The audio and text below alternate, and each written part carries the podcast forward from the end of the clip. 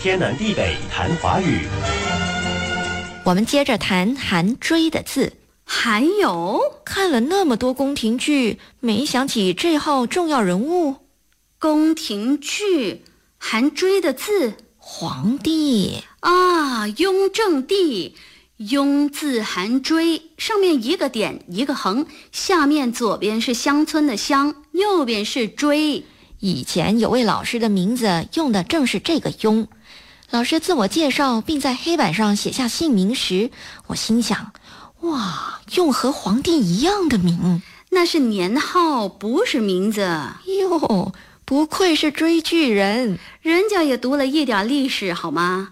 年号是中国封建王朝用来纪年的一种名号。后来我又想，那位老师是女老师，也许父母是期望女儿雍容，所以取名用了“雍”字。雍容是形容词，意思是仪态温和端庄，举止文雅从容。我们也常听到雍容华贵，这是指仪态大方、衣着华丽，多形容贵妇人。再后来查了词典，才知道单单一个雍字，意思是和谐，可见雍是个好字。来看看雍字怎么来的吧。好，甲骨文雍。上面像一只鸟，或者说是锥，下面有的是一个口，有的是两个口相连，而有的甲骨文锥的旁边还有像水的形体，有水流就表示雍的本意跟流水有关，不是跟鸟或锥有关吗？所以有不同的解读，有说这鸟是古代神话故事里的精卫鸟。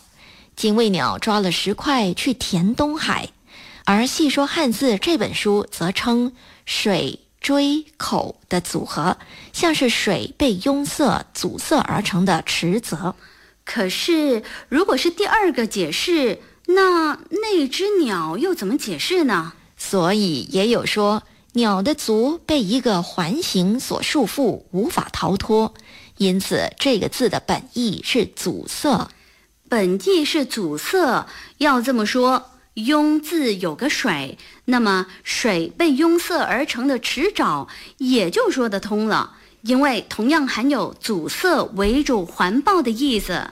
今文字形差不多，有水、有口、有锥，有的口做两个，到了小篆，两个口变成了上面口、下面八的易。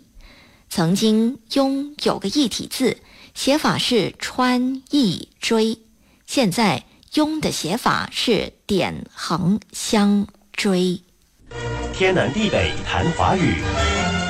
以上内容由李林撰稿，李林和谢佳丽播讲。节目重温可以浏览 iFM 官方脸书 facebook.com/aifm.malaysia，或浏览 YouTube 频道搜索“天南地北谈华语”。你也可以通过 RTM Play 应用程序点击右下方 Podcast 按键，重听“天南地北谈华语”。